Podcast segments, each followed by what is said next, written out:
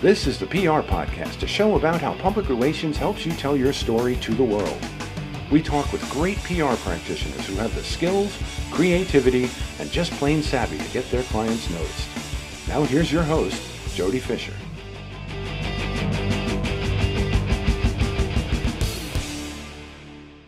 Hey, everyone, and welcome to the PR Podcast. I'm Jody Fisher. Thanks for joining us. What a great string of guests we have had on the PR Podcast these last couple weeks. Want to send a big thank you to all the folks who have taken time out of their day to come on the show and to share their experience and their knowledge with us, bring their insights to our audience. So please go back and check out some of those episodes, including ones with Molly McPherson on crisis communications, with Tim Scheld, the news director for WCBS Radio in New York, with Tom Tanya McKenzie out of California on doing public relations for law enforcement and public officials, and with Jen McGinley, who talked with us about nonprofit PR.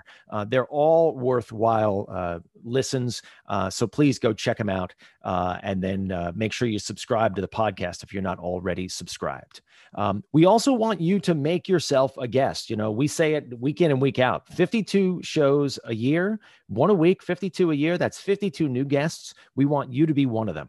If you work in PR, if you work in news, if you have thoughts on how the news business gets made and gets done, uh, we want to talk to you. You've got some insights, you've got some expertise. We want you to share that with our audience. So get in touch with us, uh, send a message or an email to us through any of our social media channels. We're on Facebook, Twitter, Instagram. We've also got the YouTube channel rocking. Uh, want to get some original content on that YouTube channel, but do reach out. Make yourself a guest on the PR podcast. It's a piece of cake. We need a new guest every week. We want you to be one of them. This week, we're headed back to the Reddit public relations page for some thought provoking questions around public relations. We've picked out some fun questions again this week, so let's get right into it. All right, question number one is around media databases. And this person writes, let's get the, the, the question up here. Uh, this is from LUB Comms. Uh, and this person writes, I'm a consultant working with a nonprofit. We use, used Cision for a couple of years and Meltwater before that. Hey, guess what? Me too. Uh, wondering if anyone has experience using a service called Propel. I haven't heard of that one. I don't know if anyone else has. Um, price is a factor. Just looking for the media database, not monitoring tools. Appreciate any guidance. Well, without getting into any of the comments, I'll give you my response here. Um, I think uh, if you are doing any kind of work for any kind of a serious client, you need a media database. Um, you it certainly doesn't replace rolling up your sleeves and creating relationships with reporters uh, and getting to know them on a, on a you know first name and an email basis. Um, but sometimes you need to do some research. Sometimes you need to step out of that local comfort zone that you might have, whether that's in a big market uh, like I work in in New York City, uh, the New York City area, uh, or anywhere else. Um, if if you're trying to reach out of your local comfort zone, you need a media database. Um, those can get expensive. They can get very expensive, um, and so you don't want to throw away money. At the same time, you need to decide what you're going to invest in. Um, I would say that if you are working at any kind of a company or serious organization, a media database should be the number one thing you pay for every single year, right after salaries and health benefits. Um, if you can't afford a media database, you need to create one of your own. And that boils down to a good old Google spreadsheet. And then you've just got to dedicate some time every single week to care and feed for that list. Um, I typically set up lists based on uh, not on geography, but on the clients that I'm working with and sort of the subject matter that they're covering. Uh, and so I will dive in and I'll create a real wide net kind of a list, which I will then go through meticulously line by line and narrow down. Um, I will sometimes, and this may be a bad practice, but I've done it in the past.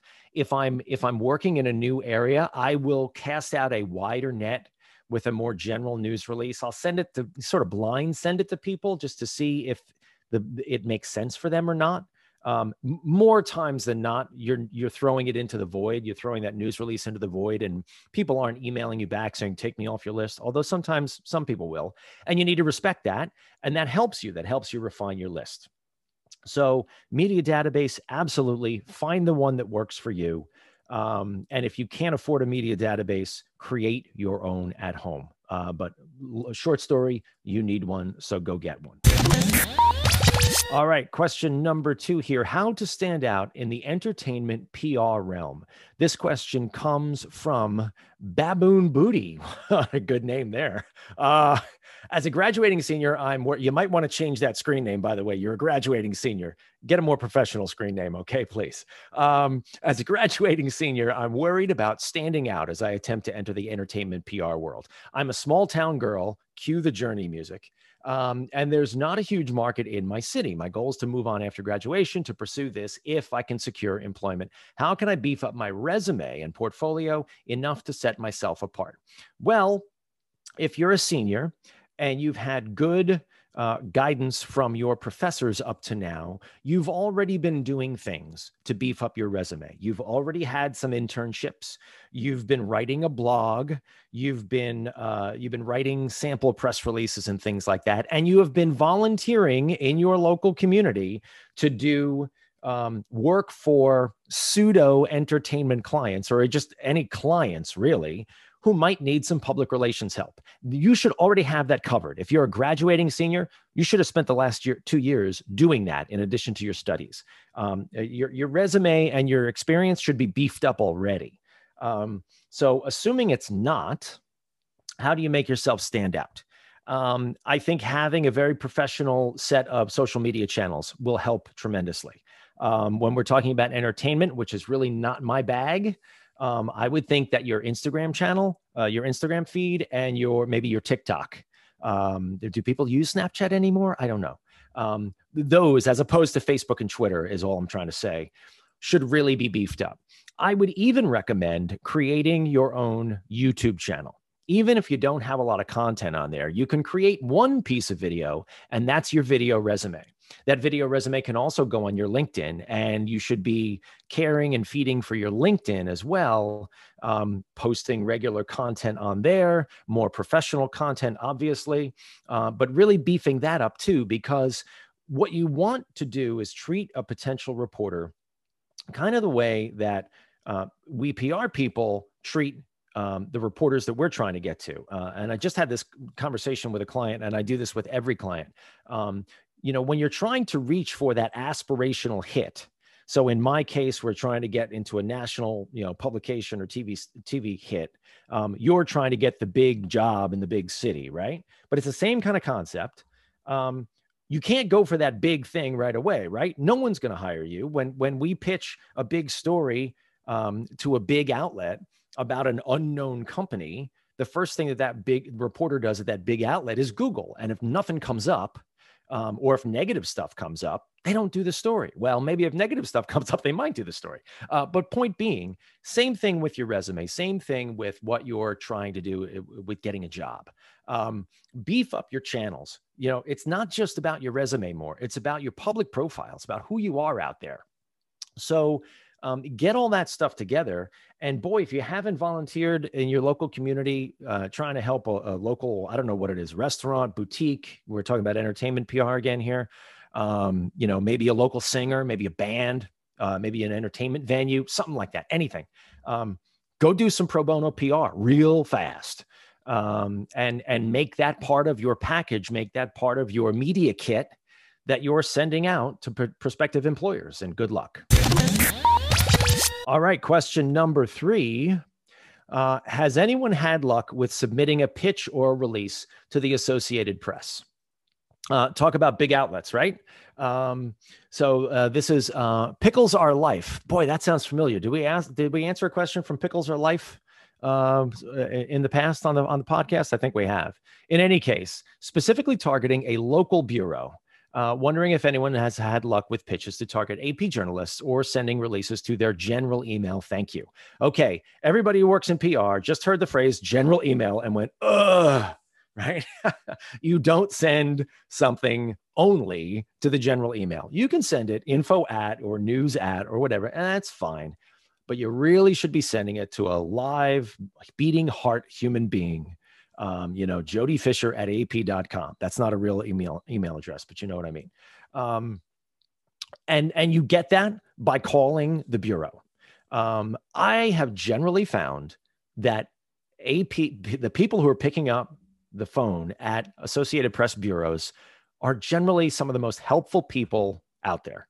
Um, far more than some of the, let's call them younger folks jockeying the desk at your local TV station who sometimes think that their job is to, you know, throw up walls between you and their editor um, which is which is the totally wrong approach to be taking, um, especially when someone like a professional PR person calls up. When you get the loony bin calling up, different story. Um, but back to this question, specifically targeting a local AP AP bureau. I mean, most of them are local AP bureaus. Um, I guess maybe as opposed to something that's in a major city that's covering a particular beat. Uh, but I digress. Call them just call them. They're out there. I mean, it, you can literally Google AP, uh, Associated Press phone numbers, local bureaus, or insert the name of the city, right? You'll come up with an actual phone number. You will. You do it right now. Um, you call that number and you keep calling until you get to the newsroom you need to get to. I had an experience one time where I was actually calling to try to find a reporter. I think it was in Alaska. And I called the Alaska Bureau and they referred me. I'm trying to remember how this went, but somehow I ended up in Las Vegas and the guy I'm talking to in Las Vegas couldn't have been nicer, right? He gave me, oh, well, that, oh, he, well, he's on vacation or he went on assignment and he's going to be away for two weeks. He's often, you know, this trekking throughout the snow or whatever. Here's his cell phone number. Here's his, oh, that email address is wrong. He uses a new one. Like he couldn't have been nicer, right? So make those phone calls. That is the best way to go about finding the right person to pitch to. Then the same rules apply, right? You've got to have a great pitch. And remember that the Associated Press is evaluating their stories, just like everybody else, through their filter. Um, what is relevant to their audience? And in this case, it's the Associated Press thinking about their members who are subscribing to the information that they're putting out. So make sure that you drill down when you're talking to that AP uh, reporter make sure you drill down on knowing what they're doing for their subscribing members um, who they're putting out information for. Um, you know, and sometimes it's the good old, you know, three line bulletin that comes across the AP wire, and sometimes it's a it's a deeper feature story that ends up in a print publication or on a website. Um, but know what you're doing before you call them up. It also doesn't hurt, uh, and I'll just put this under the you know give it a shot category. Um, to call that reporter and say, Hey, I'm thinking of pitching you this story. Do you have two minutes to help me make this a relevant story for you? Um, to help you, to help give you the information that's going to make this relevant uh, or, or, or a story that you think you could do. Um, you know, it's always worth a shot. Um, above all, treat them like a human being, understand their concerns, um, and, and give them relevant and actionable content. All right, our last question for this week PR at its finest. And this caught my eye, and I really wanted to bring it up because I want to talk about something that this made me think of. Um, and so this is from Today I Learned. I think that's the name. Um, so uh, TIL, boy, I don't know what TIL is. I am very sorry. I am I am SMH about TIL here. Uh, when Nathan's famous hot dogs, whoever's been, ever been to Coney Island knows Nathan's famous, first opened in 1916, the owner hired people to dress as doctors and eat hot dogs outside his shop to convince people his hot dogs were healthy. Now, true or not, let's just assume that that actually happened. Um, what this made me think of is the concept of the stunt, right? And I think that's what, uh, where the negative impression of PR people partially stems from. It also stems from this concept of spin, which is for all of us hardworking PR people is like nails on a chalkboard. Um, but the concept of the stunt, and I'll tell you that I am a fan of this of the stunt so long as the stunt is not harmful to other people and i think in this case it, it kind of is it's it's a disingenuous right hiring people to play doctors to eat a hot dog um, you know, it, it, reminds me of the old cigarette campaigns. You know, four out of five doctors recommend Camels on the on the uh, Abbott and Costello show.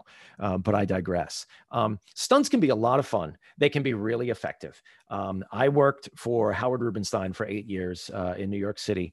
Um, w- the most wonderful mentor I've ever had. Um, and I will tell you that he was in his day uh, the master of the stunt. He he did lots of stunts, lots of terrific stunts. He once floated uh, uh, uh an inflatable gorilla off the Empire State Building to celebrate the anniversary of the Empire State Building. You know, a King Kong kind of a thing. Um, going way way back, um, he did stunts. Um, uh, with the group that would eventually come the Association for a Better New York uh, in terms of uh, talking about cleaning up the streets and things like that. Um, the idea being is that a stunt, a well done stunt, um, can be very effective, can garner lots of media attention. Um, the one thing, and I'm drawing on my, my teachings from Howard uh, in being ethical, it can't be harmful. It can't be negative. It can't be mean spirited, right? Um, and and certainly hiring doctors to eat a hot dog is is exactly that, right? It's it's uh, it's disingenuous. Um, the more I would say that you don't want to do stunts every day of the week. You certainly want to be, don't want to be known as the stunt guy um, or the stunt girl in your profession. Um, but stunts can be a lot of fun. Uh, and they can end up being great photos and great videos. And we all know that in the world that we live in today, um, there are there are folks on the desk, let's just say, who can't resist a good stunt.